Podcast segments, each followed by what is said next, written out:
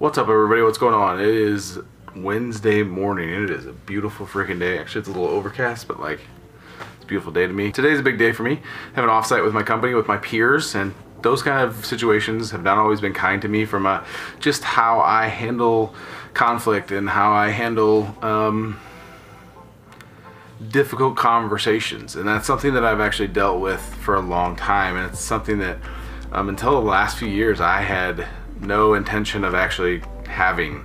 I didn't want to have the difficult conversations. I didn't want to deal with topics that were hard. I didn't want to give my opinions on other people's ideas. I just didn't want to do that. I was, I avoided confrontation at every chance I had. And I took so much stuff and just internalized it because I was too afraid. I was too unwilling to be direct with somebody, to tell somebody, to confront somebody, to let them know how that affected me in a negative way or what they were doing wasn't right or how they made me feel was not okay. What I've learned in the last few years is it's actually much better to be direct, to be open, to just say it like it is. There's a catch because I know a lot of people are like, yeah, I just say what I think. I just say it, I just say it like it is. I'm just super direct and, and they're just an asshole. That's not okay. That's not what I'm talking about. The key to difficult conversations, to radical candor is love, trust, respect, empathy. Those four things have to be there for you to really have candor, for you to really be effective in the way you're communicating and telling people how they really are and how things really are and where people are at or where you're at or how you're feeling or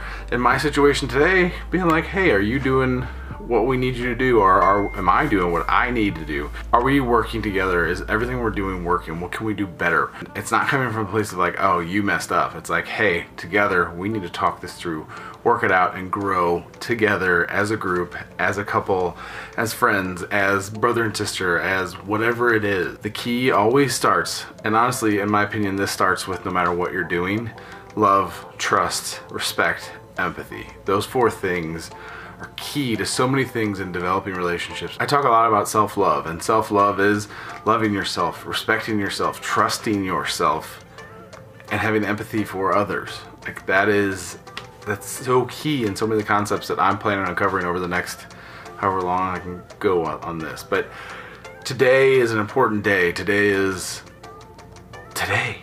There's no tomorrow, there's no yesterday anymore. It's just right now. So deal with what's in front of you in the immediate.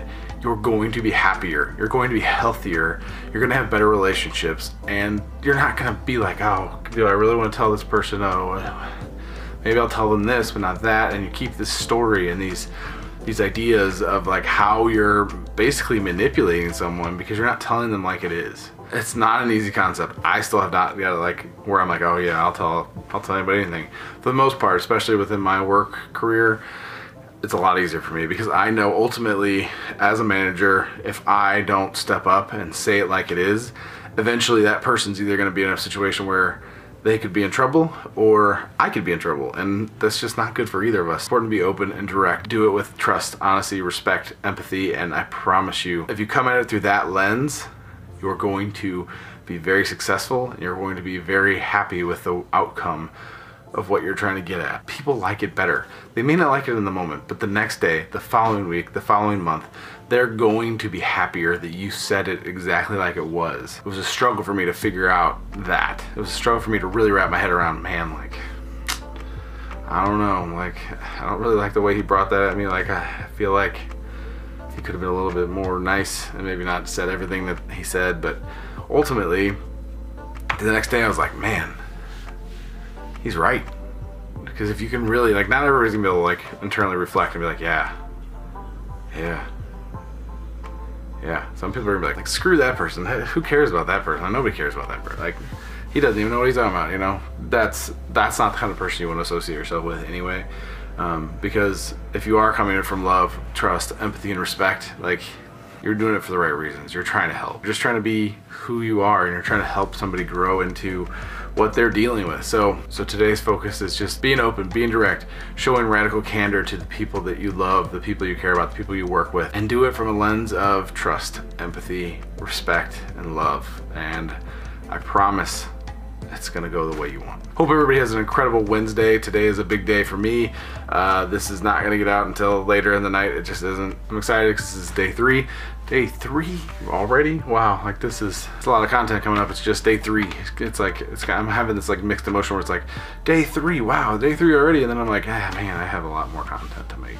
Um, but excited. I'm really happy. Um, thanks for watching. I hope everybody has a fantastic day. Go out and crush Wednesday. Take care of yourself and those around you. Be direct. Be open. Take care, everybody.